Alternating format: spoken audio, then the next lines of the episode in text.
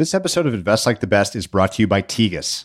I started hearing about Tegus when several of my close professional investor friends sent me passages or ideas they'd found on the Tegus platform. Conducting effective primary research shouldn't take weeks. It should take hours. Searching for answers shouldn't be a lengthy, cumbersome process. It should be easy and nearly immediate. Expert calls should not cost one thousand dollars. Tegus solves these problems and makes primary research faster and better for professional investors. Tegus has built the most extensive primary information platform available for all investors. With Tegus, you can learn everything you'd want to know about a company in an on-demand digital platform. Investors share their expert calls, allowing others to instantly access more than ten thousand calls on Square, Snowflake, or almost any company of interest. All you have to do is log in. Still want to do your own calls? Tegus has a solution. Experts that are just as good or better than what you'd find on other networks for just three hundred dollars per call, not the one thousand dollars or more that others charge. If you're curious about Tegus, call the top performing investment manager you can think of. They're probably already a Tegus customer and they'll point you in the right direction because customers, myself included, love Tegus. Visit tegus.co slash Patrick to learn more.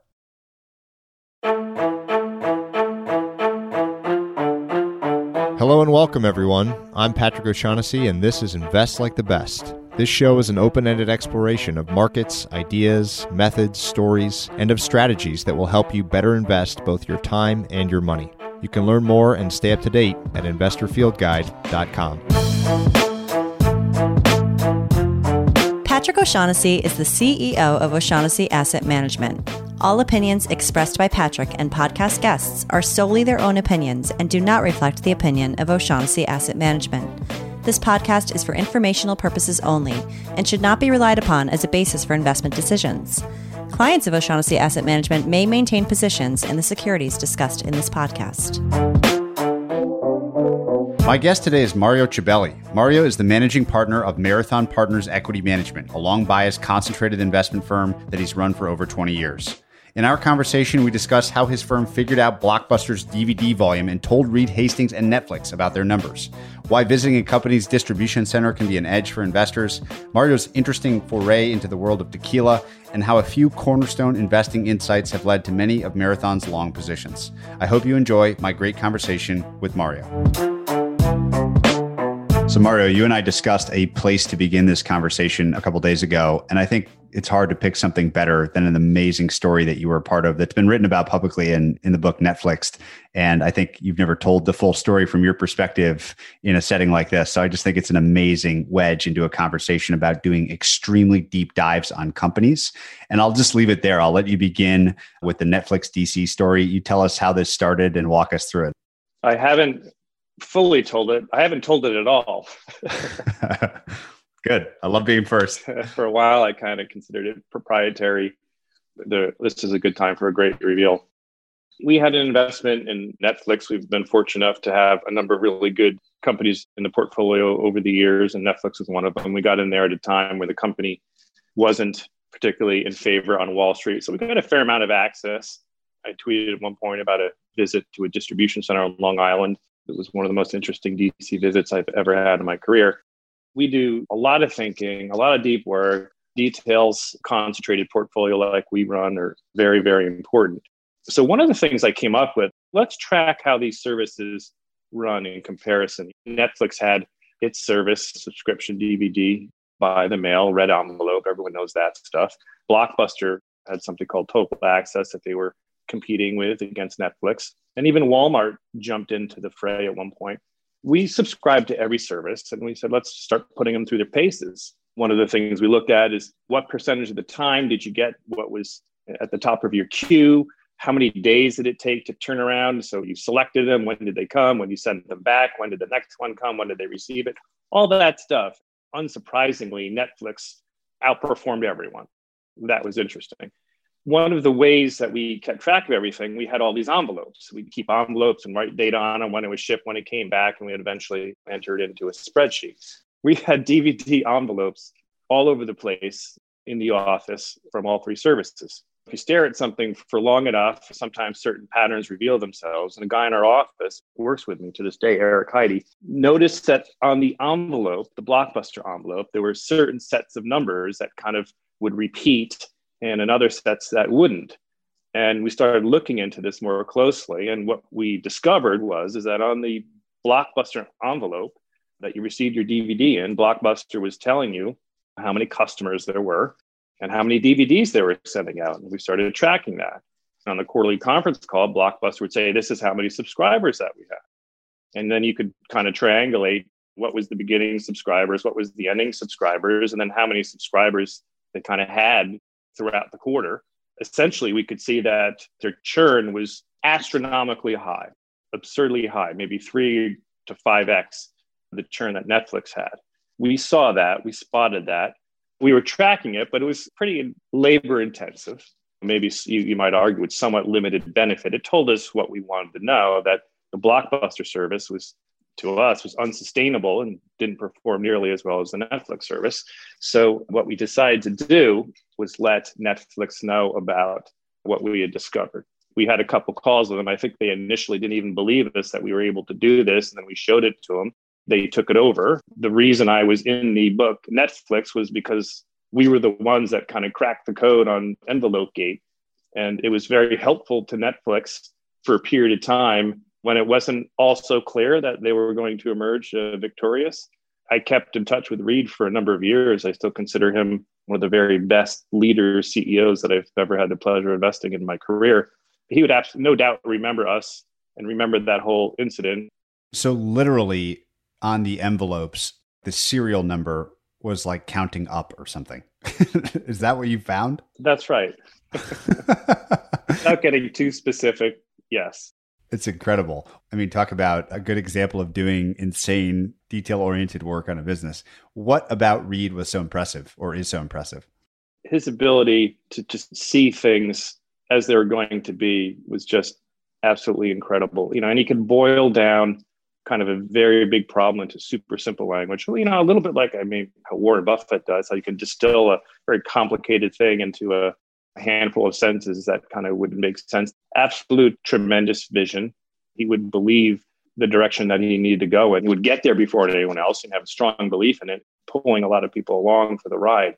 Included in that is motivation as well, how to organize a, a lot of individuals, a lot of smart individuals to get behind you and push in the same direction. I'd say first and foremost, just tremendous, tremendous visionary. We're going to talk at some length about why it's valuable and interesting to visit distribution centers of companies, which is certainly a topic I've never talked about on the show before. It seems sort of like almost mundane, but my guess is that they're a treasure trove of information. What was interesting about the visit to Netflix's distribution center early on? This is a part of the business I've always loved. Lots of people analyze companies without visiting them. Some people have a bias. Management teams are marketing to you. Of course, they're going to tell you what you want to hear. I've always had the belief that I can potentially learn more and get an edge by visiting companies. And I may see something, I may spot a detail or something that either changes my mind or reaffirms kind of what my existing belief is. I'd say if I zoomed out a little bit on Netflix, we visited three D Cs. We visited Long Island, D C, which was the first one. We visited D C and San Jose, which a lot of people visited. Then we also visited one in Atlanta. So we started mixing and matching and seeing certain patterns repeat about with the D Cs. But the one in New York was the most epic one. They sent us there without any representatives from the company. So it was just us and a, the manager of the office. I think what we saw essentially was an operation that was very, very hard to replicate, that had years and years of finding and bumping into bottlenecks and eliminating them and getting more and more and more efficient. That would range from how labor was used, the lack of storage of D V Ds. They actually didn't store them anywhere. They always remained on the desk. Manager explained to us how the D V Ds were always looking for a home. They weren't trying to find the D V D that the home wanted. They were had the D V D in hand and say, hey, which home would this wants this?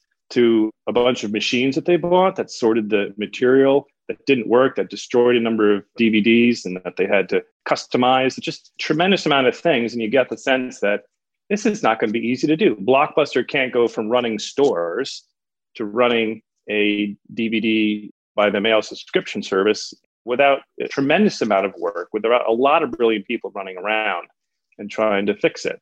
I think that's ultimately what we figured out there, that it's not going to be easy to replicate. And that's a continuing theme. The market gets validated. Competitors are coming. Some of them are going to be bigger and more well capitalized. Is that business defensible. And I do believe that you can get insights into that in a distribution center, of course, talking to the management team and whatnot. But it's great to get out in the field and see what really makes an operation tick. Not all investments obviously lend themselves to that. There's no factory to visit for Facebook or PayPal, but on a lot of other services, there are. How many distribution center visits do you think you've done across your entire career? A lot less since COVID happened. I've done one since then. I did one trip. I got in the airplane two months ago to visit a distribution center in Dallas for Stitch Fix. Across my career, I mean, gosh, I mean, eight to twelve times twenty-three and a half years. Using Stitch Fix or another example, just give some more examples of things that you have learned. What are some of the most interesting lessons you've learned spending that many days and trips to visit these places? My guess is you're in the top percentile or something by that that end of experience walking through these places that are sort of the unseen force behind a lot of physical businesses. What are some other examples of things that you've seen? You said, huh, that's funny, or that's interesting, or or that's impressive.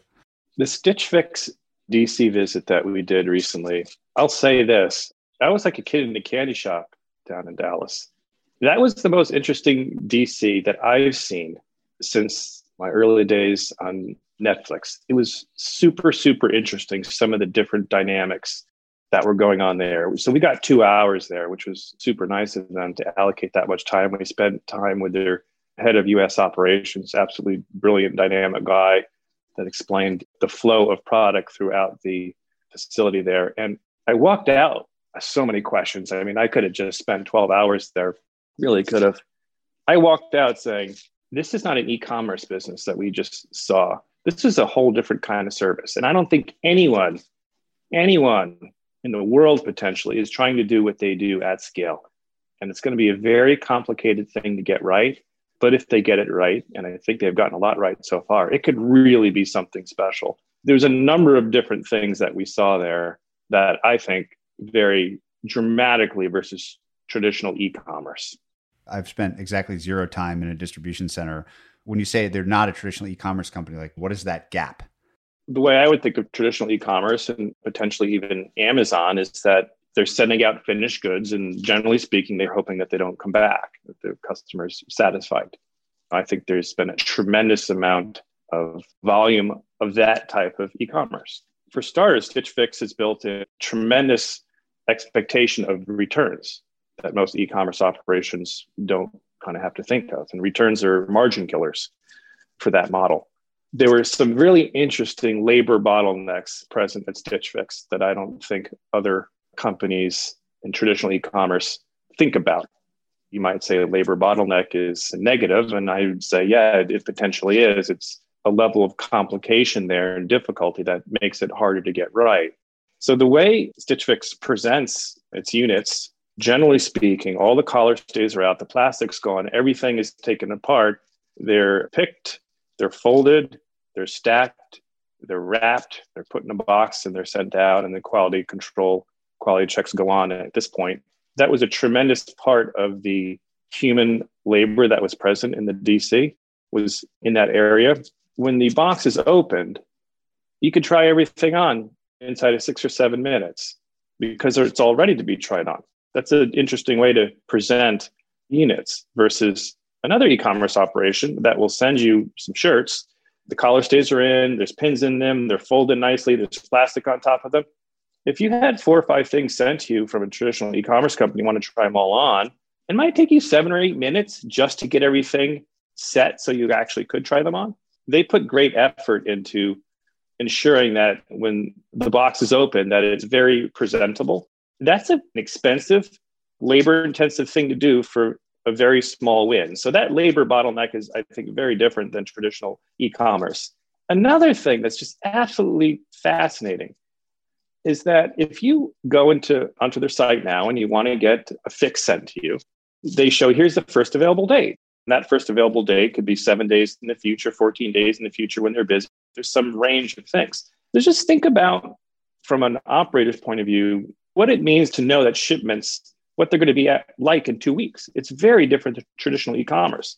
There's no seasonality in the business, really. It has grown over time. But they have a very, very predictable production schedule. So if they're sending out one thousand fixes today, they might send one thousand ten tomorrow and one thousand ten plus another five the next day. Like, it's very kind of predictable. So when you introduce that level of predictability into a facility, it allows a tremendous amount of efficiency in planning and whatnot that would reverberate throughout the whole distribution center that's just simply unavailable to a traditional e-commerce operation that might have a peak to trough delta of, I don't know, three X to eight X. It just is a whole different way of planning your business. I mean, how nice. It's an apparel retailer. They have a set schedule of production where, like, next week sold out, the week after that sold out. It's absolutely fascinating to me. You start getting into the whole personalization of inventory and how they use data and all that. So their keep rates on what they're sending out should be better than someone that would, would hope to compete with them. We actually need to do more work on the data side, and everything we've heard about that makes sense to me. But what we saw in that distribution center to me is that is not traditional e-commerce by any stretch. It was hard to do. They have years of mistakes and bottlenecks kind of being solved. And the copycat companies, they'll come, they're going to have to make all those mistakes. And Stitch Fix will be continue to innovate and keep that delta between them and the would-be competitors. And that could be mine for years and years and years. So look, if they're doing a good job, they're going to continue to innovate very rapidly, put more and more distance between them and would-be competitors. They kind of want to make it look hopeless for those that are coming in after them. And I think a store operator like J.Crew or Urban Outfitters, I think, is attempting a service like this that operates stores. Good luck. It's going to be tough. It's going to be tough to do subscription apparel. It's not going to be easy. My interest, by the way, I would say it's not entirely clear that Stitch Fix is going to succeed. I think they will. The level of success, how far they take it, I don't know. But I'm not saying this is easy. I'm actually saying it's really, really hard. That's the whole point. That's going to allow them to potentially escape Earth's gravitational pull in a big way. I think there's a chance that they could really be big and successful. And ten years from now, I'll be talking about that D C visit in Dallas that I did, just like I am about the Netflix visit we did in the early two thousands. You said something there, which is fascinating to me. Good luck, which it's kind of an interesting way to think about competitive advantage, that you want the businesses you're investing in to have some version of that, where to would-be competitors, you would be saying good luck for some reason or another. That strikes me as a good example of the kind of seven powers or some of these traditional methods for thinking about edge as sort of process power. There's no way to learn how to do it but by doing it. And they've made so many mistakes that there's just this compounding separation between the best and the second best that's trying to catch up. What are other things that you've seen? Perhaps, like you said, Facebook doesn't have factories. What are other things that you've seen that feel like that good luck concept? And is that basically what you're always looking for when doing one of these deep dives on a company? On the challenger company side, disruptive business model side, absolutely, we'd be looking for that. We had a great investment, a company we really loved called Xoom, that I think right now would be valued in the billions and billions. It, it happened to be taken over by PayPal a couple of years. And they were looking to disrupt traditional international remittances, so the Western Unions of the world. We did a tremendous amount of work on that company.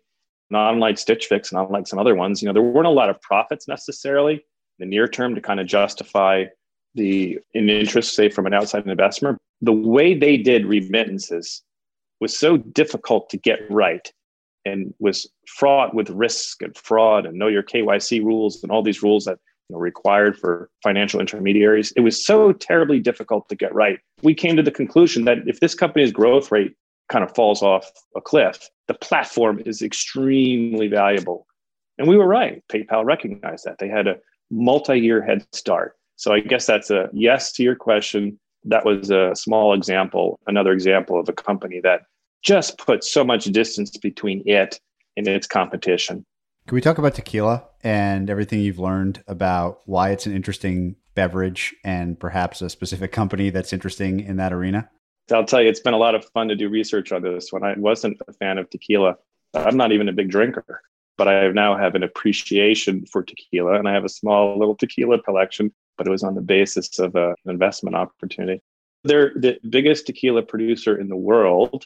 No surprise, is headquartered in Mexico. The name of the company is Becle, and a couple of years ago, it went through an I P O.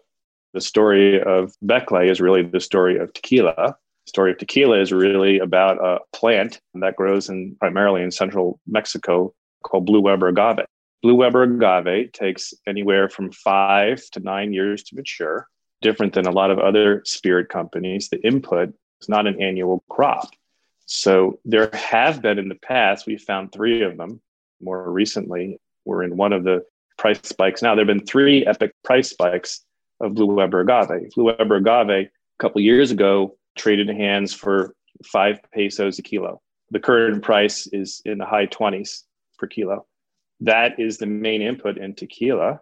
Tequila producers have had to absorb a massive price spike in their main input.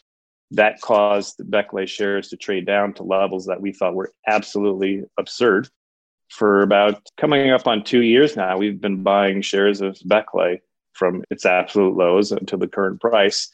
And we think that that, that company is a very unique opportunity. One of the other certain sectors that we can talk about that later that we tend to find a lot of our investments in, but I consider us generalists. But going back to my old days of selling research to hedge funds, we're always turned on by inefficient sectors in the marketplace. And Becle was a super interesting company. We essentially had a really old company with absolutely tremendous brands that was driving most of its profitability as a U S company, but decided to list equity on the Mexican bourse and sold a relatively small sliver to the public, fifteen percent. There's questions of why they do that. What was the motivation behind that? The company was practically debt-free. It didn't really need to raise any capital. To us, that was a perfect recipe for potentially mispriced security. Essentially what we saw, I actually called this one the, the second best risk-reward trade I've ever seen in my career, ever. I don't think I could lose money here. And I got really good upside. And I got free calls all over the place. That's a super interesting equity.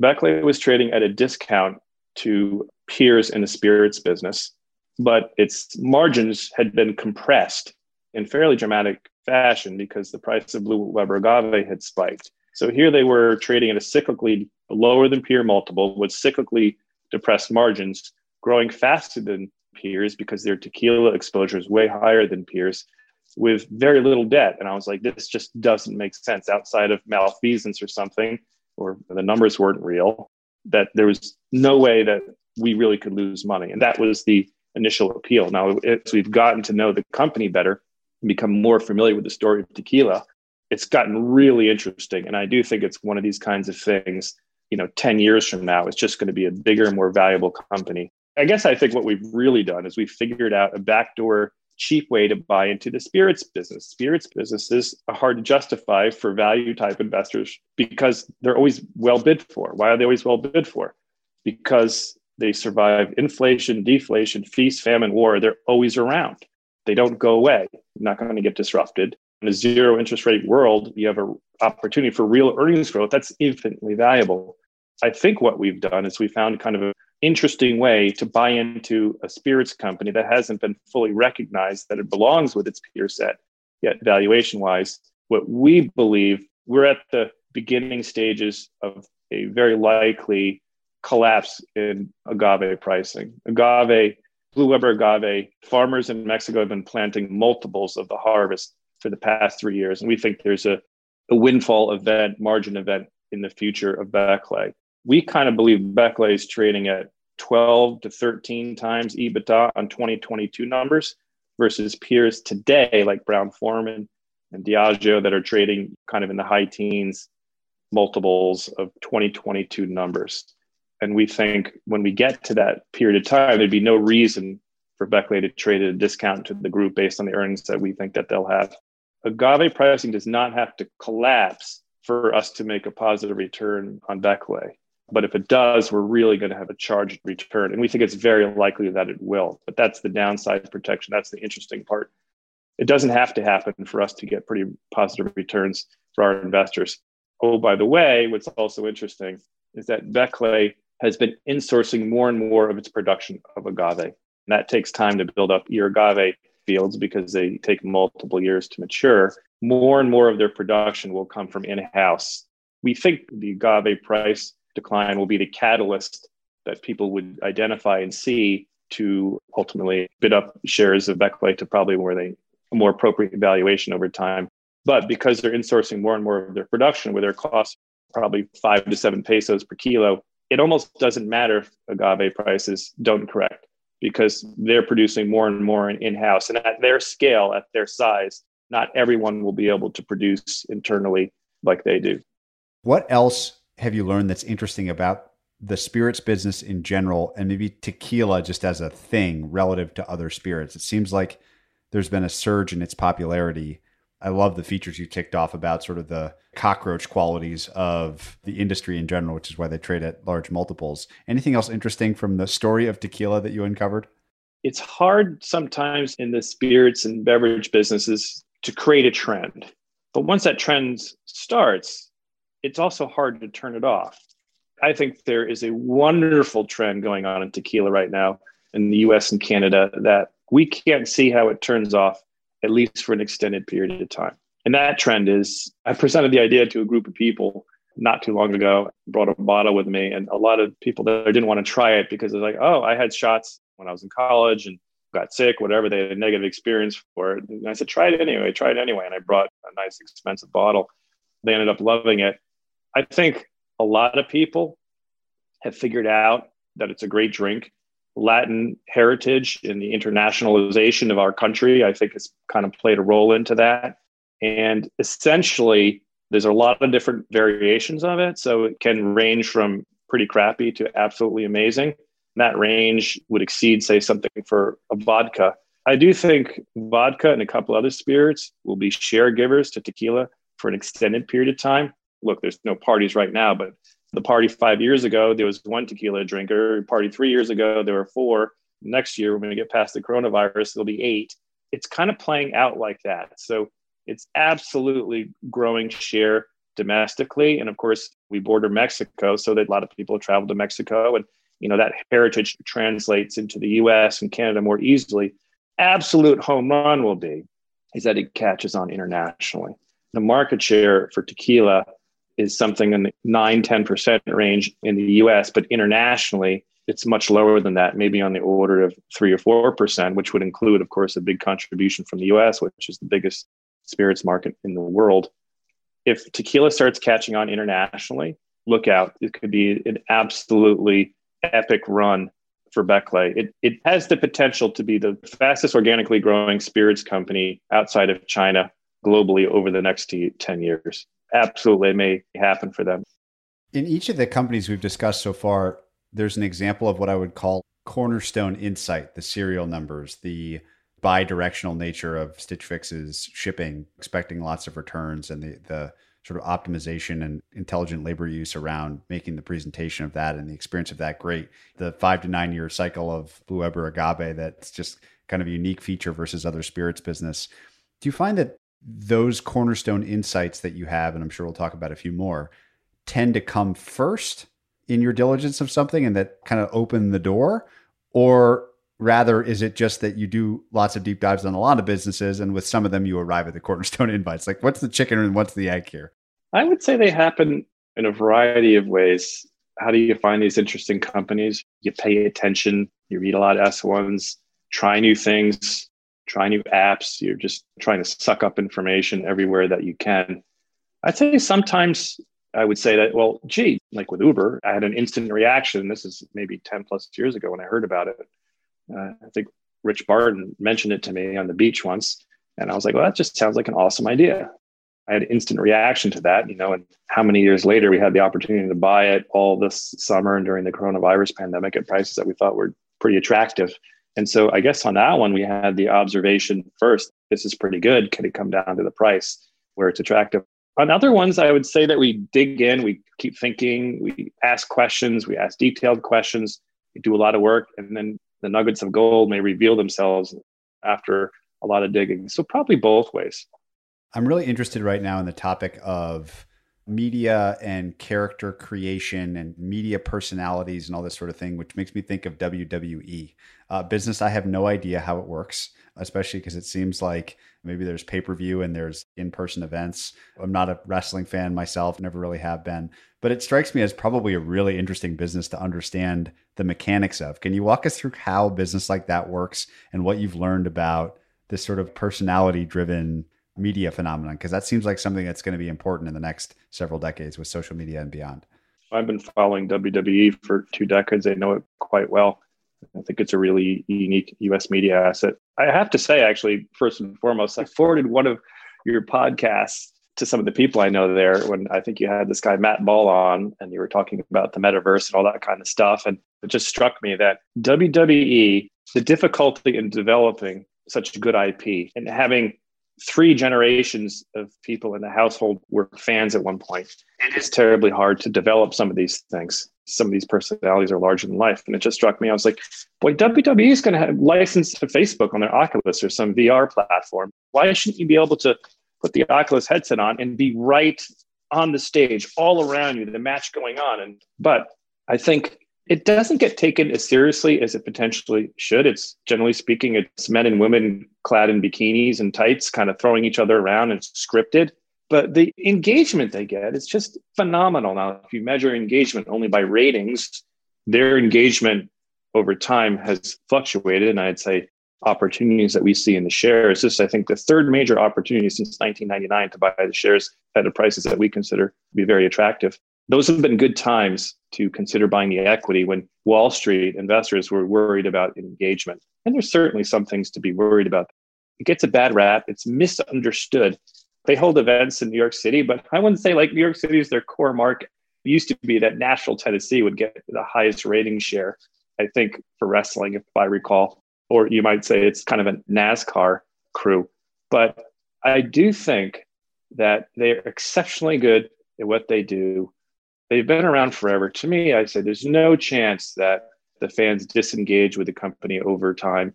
And there's a lot of really interesting upsides that are built into the model. Now, I haven't talked about the model so, so much. You can think about it like a circus. They traveled around and they put their show on. They charge for events. They'd sell you stuff at the events. They would televise it and be on T V, and people would pay for those rights. But a couple of years ago, the company went through a massive transformation. And, and all that really happened was Fox woke up one day and said, we want to own SmackDown. So two main shows are Raw and SmackDown. Raw is broadcast Monday night.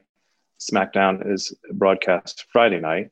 Comcast previously had had those rights. Fox decided that it wanted to play in those rights. And so now those rights are split between Fox and Comcast. And the value of the U S media rights went up by a factor of, I think, almost four times on the last go around. So that really transformed the company into a different beast and different animal, where the touring side of the business absolutely shrunk relative to the overall profit pool. I think the debate on Wall Street is, well, what happens to those media rights in twenty twenty-four when they come up for renewal? And when you're in a COVID crisis, you don't have an audience, and their audience participation is way more important than football and baseball and everything like that. The performers feed off the audience. So the loss of the audience here has been way more difficult than kind of any other event. They will come back from that. But I do think that has created a perception that the next renewal for the U S media rights will not go well. I don't think that's going to be the case. I think that they have plenty of time to re-engage the audience. I'm assuming sometime between now and twenty twenty-four, we're doing live events again, and that will re-engage the audience and help the storyline and get them back on their feet. In the meantime, we're Wall Street investors. We're not just talking about the business in the vacuum. You got to like, well, what's priced in? My belief is that with reasonable assumptions that the market is pricing in a down round on their media rights. And I think that's wrong. You just saw Major League Baseball kind of re-up their rights. I think it was a sixty percent premium to the last round, and there was some additional games that were added and additional things thrown in. So you might not say sixty percent is the new market. And each of these properties has a unique renewal negotiation. But just, I don't think the market is down on U S media rights for an important property that does a very specific thing well. And the specific thing that W W E does well is it delivers a highly engaged, relatively large audience on Monday night and Friday night. And it's been doing it for twenty-five years. Anything you've learned about how the revenue shakes out? I wouldn't be able to guess, first of all, what the revenue is, how much comes from events traditionally, how much comes from contracts, how much comes from merchandise. Is there anything interesting that you think, if I wanted to start a media company today that involved the creation of I P, playing a twenty-five-year game. What are the lessons could I learn from the way that W W E does it, the mixing and matching of the different business lines? It's a unique thing that happened to them on the last renewal rights. The media rights, which I think are fast approaching a billion dollars in revenue, now dominate the P and L. So the trinkets they sell online and the T-shirts they sell when the events come back, those are smaller items. So those are all now kind of optimizing, but it's really going to be about the U S media rights and the rest of the world media rights going forward. So that dominates the P and L now. So it kind of makes everything else not matter. The last time that we bought shares of W W E and bought them in size was when the company went through a very interesting transition. It was a profitable business that was paying a nice dividend. Vince McMahon had a vision that he wanted to have a direct path to his fans, and that was a W W E network and the internet and the explosion of infrastructure designed to create all the services that we now love and enjoy, like Netflix and whatnot, allowed him to do that. And that's the W W E network. Now, to do that, they had to put at risk their pay-per-view model, where they were getting ten or twelve pay-per-views a year. They had to risk pissing off their partners in distribution.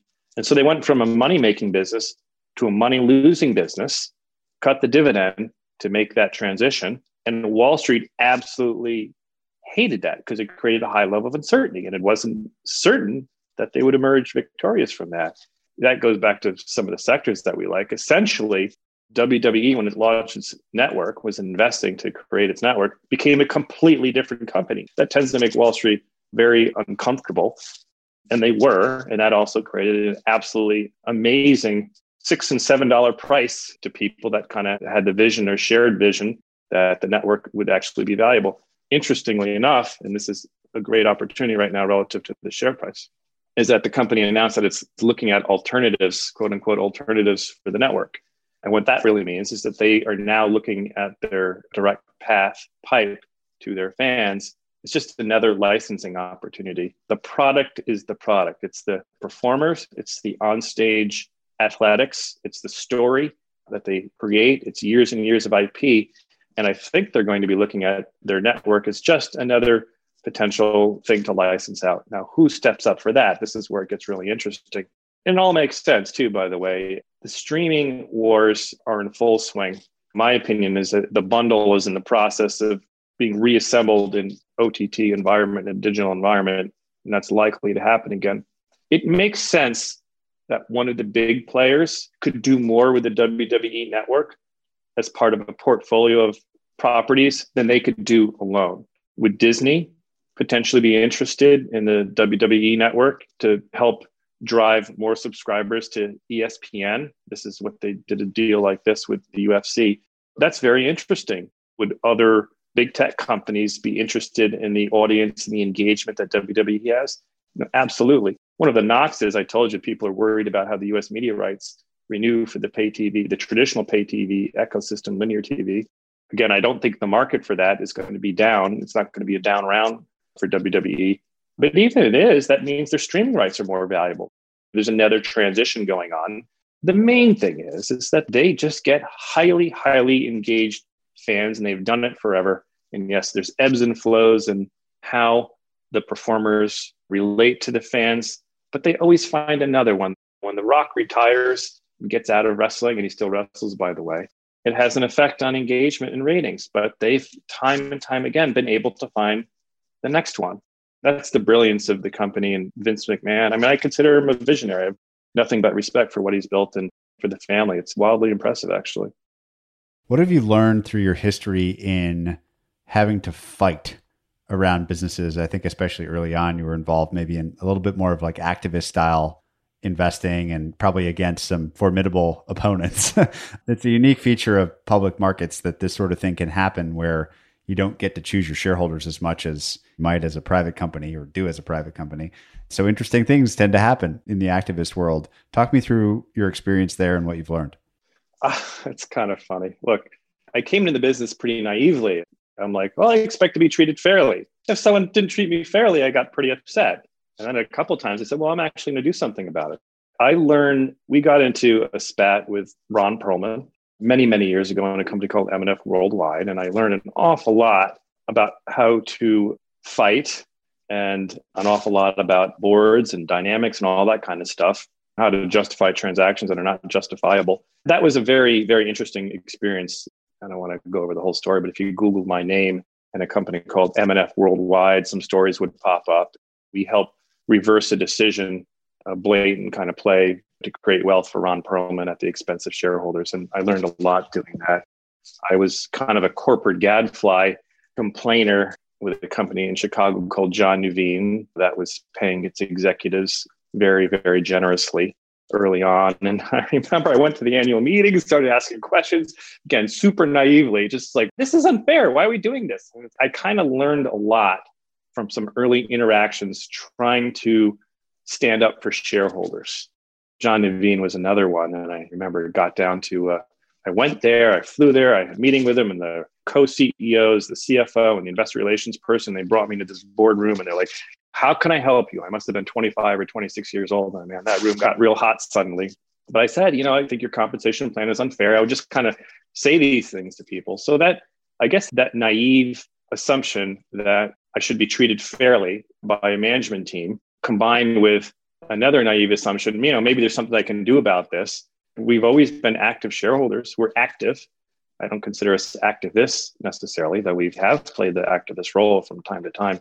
It's labor intensive. It's not necessarily fun. It's a tool in our toolbox. Generally speaking, we try to find a company like Stitch Fix, something else where we could help wind up the management team and watch them go for the next decade and not have to do a lot of work. We love working with management teams. I still remember that story. Go back to Netflix a little bit. I don't know exactly what happened because I wasn't in the room, but people at one point thought that Carl Icahn was going to make a run at, at Netflix. And I think I read some story, something. Reed just invited him in and said, let me tell you about our business. A really talented management team that's working hard for the shareholders. They have nothing to fear from an activist. A lot of times it's the management teams that have a situation that's too attractive. The compensation's been too good. The board's overpaid for underperformance, that kind of thing. Or there's a very big delta between a company's intrinsic value, strategic value and, and market value, and it's persisted for a long time. And maybe the company has been unwilling to, say, repurchase shares or do something that might make the situation better for shareholders. Those are the kinds of situations where a good activist could add a lot of value. And not all activists are good.